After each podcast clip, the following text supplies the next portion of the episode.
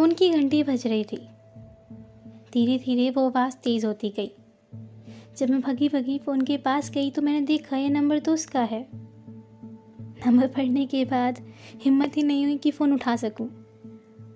मगर खुद को संभाल के और आसपास की चीज़ों को देख के, खुद को सेफ़ फील करा के मैंने फ़ोन उठा ही दिया। और फ़ोन उठाने के बाद जब उसकी आवाज़ सुनी, हेलो। तो ना जाने कुछ पुरानी यादें वो आवाज़। बहुत सुकून दे गई थी। उस आवाज़ पे मैंने उससे पूछा अब अब क्यों फ़ोन करा है? अब क्या रह गया था? सब कुछ तो ख़त्म हो गया है ना? पर धीरे से एक आवाज़ आई। एक आखिरी बार मिल लेते कुछ बातें जो अधूरी रह गई हैं, उन्हें पूरा कर लेते अंदर से गुस्सा भी आ रहा था और एक खुशी भी थी कि मैं मिलने वाली हूँ उससे। मैं मिलने वाली हूँ उससे इतने महीनों बाद, इसे रोज़ देखने की मेरी आदत थी। मैं गई वहाँ पे। एक लड़का एक टेबल के सामने बैठ के अपनी जिम बॉटल को साइड में रख के मेरा इंतज़ार कर रहा था। उसकी तरफ़ नज़रें जाने के बाद मेरी नज़रें सीधे उसकी आँखों पे गई, जिन पे अब हल्के हल्के बाल गिरने लगे थे। और उसकी एक आँख को ढकने लगे थे। मन किया उन बालों को हटा दूँ। पर याद आ गया कि अब तो अलग होने के लिए आए हैं ना वो मेरे सामने बैठा था और मैं उसके सामने। ये बात सोच के मुझे बहुत बुरा लग रहा था कि हमारे बीच में इतनी दूरियाँ कब आ गई। कि हम जो हमेशा साथ में बैठा करते थे, आज आमने सामने बैठे हैं। कुछ मंगाया हमने। उस ऑर्डर के आने आने में ही मेरी नज़र उस पर जा रही थी। धीरे धीरे उसमें जो बदलाव आए उनको देखने में, उन सारी चीज़ों को महसूस करने में कितने समय में क्या क्या बदल गया है। उसकी नज़रों के ऊपर, उसकी आँखों के ऊपर एक आँख को ढकने के लिए अब उसके बाल लंबे हो गए हैं। जो हड्डी सी बॉडी थी, जिस पे शायद मांस दिखता था, अब उस बॉडी में कर्व्स आ गए हैं। वो एक जिम बॉय की बॉडी है। जिस हाथ में हमेशा एक फ़ोन हुआ करता था, उसमें एक जिम की बॉटल होती थी। और वो बंदा जो हमेशा चप्पलों में घूमता था, अब वो शूज़ में था। उन सारी चीज़ों को अचानक से देख के पता नहीं ऐसा लगा ही नहीं कि क्या वो सच में बदल गया। मैं भरोसा नहीं कर पा रही थी उन सारी चीज़ों पे। मैं सामने से अपना हाथ लेती हूँ, उसके हाथ को पकड़ती हूँ और कस के पकड़ लेती हूँ और पूछती हूँ, क्या कुछ सब कुछ ठीक नहीं हो सकता? क्या दोबारा हमारा कल, हमारा आज नहीं हो सकता? हमारा साथ, दोबारा वो साथ नहीं हो सकता? जिसमें तू मेरा था और मैं तेरी थी। जिसमें इतनी दूरियाँ नहीं थी। जिसमें हमारे बीच में कोई बोलने वाला तीसरा कहलाता था। बस तू मेरा था और मैं तेरी यही हमारा नाता था। आवाज़ आई पीछे से कि क्या तू दोबारा उस ज़िंदगी को जीना चाहेगी जिस ज़िंदगी में तू हमेशा रोया करती थी? क्या उन दोबारा रातों को तू जीना चाहेगी जिन रातों में तू हमेशा नम आँखों के साथ सोया करती थी?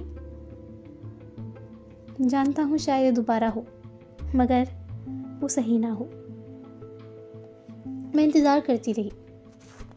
धीरे से उसके हाथ को जो पकड़ा था, वो और टाइट करने का दिल करा। मन किया जैसे मैं उसका हाथ पकड़ रही हूँ। वो रुक जाएगा। मेरा बिना कुछ कहे समझ जाएगा कि शायद ये सब कुछ बहुत अजीब सा लग रहा है। तेरे को ऐसे खोता हुआ देख के डर सा लग रहा है। समझाया नहीं जा रहा खुद को कि क्या कहूँ। अब तू मेरा सपना और मेरा वो घर जो हमारा था, वो बेघर सा लग रहा है। कुछ देर बैठी मैं। मुझे मायूस देख के उसके हाथ मेरे कान के पीछे और मेरे गालों के ऊपर जो आ गए थे। बड़ा सुकून सा मिल रहा था उन हाथों को देख के। उस एहसास को देख के जो हमेशा पहले हमारे बीच में हमेशा हुआ करता था कि जब भी मैं मायूस होती, वो मुझे संभालने ज़रूर आता। मगर इतने समय बाद उन हाथों को दोबारा अपने चेहरे पे देख के एक खुशी और एक डर दोनों एक साथ थे कि कहीं ये हाथ थोड़ी देर बाद हट तो नहीं जाएँगे। उस हमारी ऑर्डर की लास्ट डिश तक मेरी उम्मीद थी कि मैं उसे रोक लूँगी। मेरी नज़रें बार बार उस पर जाती हैं और उसकी मुझ पर मैंने कहा उससे वापस आ जाओ।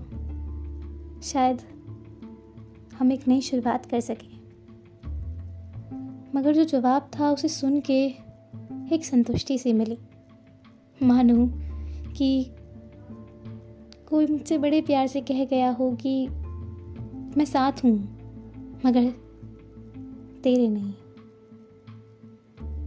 उसने कहा कि मैं वापस आ जाऊँगा, मगर क्या वो सारी चीज़ें दोबारा वैसी हो सकती हैं जैसी वो थी? क्या तू मेरी वापस वैसी हो सकती है जैसी तू मेरी पहले थी? क्या दोबारा हमारा स्कूल स्टार्ट हो सकता है? क्या हमारी वो दोबारा पहली मुलाकात हो सकती है? नहीं हो सकता ना। मैं तेरे साथ अच्छा लगता हूँ। मैं तेरे साथ अच्छा लगूँगा। मगर ये ज़्यादा अच्छा होगा कि तू किसी ऐसे के साथ रहे जो तेरे साथ हमेशा अच्छा लगना चाहे। हाँ मैं जानता हूँ, मैं भाग रहा हूँ। जितनी रातें तेरे लिए जागा हूँ अब इतनी रातें तुझसे दूर भागने के लिए जाग रहा हूँ। मगर ये बात तो माननी पड़ेगी ना कि शायद मैं वो नहीं जो तुझ में, तुझको ढूंढूं। मैं शायद वो हूँ जो एक सफ़र में हूँ और एक मंजिल की तलाश में तुझसे टकरा गया था। ये बात सुन के मुझे अच्छा तो लगा, पर बुरा भी। पर इस बात की खुशी थी कि वो खुश है। इस बात की खुशी थी कि हमारी आखिरी मुलाकात आखिरी तरीके से नहीं हुई। इस उम्मीद से हुई कि शायद वो कल में खुश होगा और मैं कल में खुश होंगी शायद दो अलग लोगों के साथ, शायद दो अलग तरीक़ों से, मगर एक उम्मीद से हम अलग हुए कि हमारा कल हमारे याद से अच्छा होगा। हमारे याद से अच्छा होगा।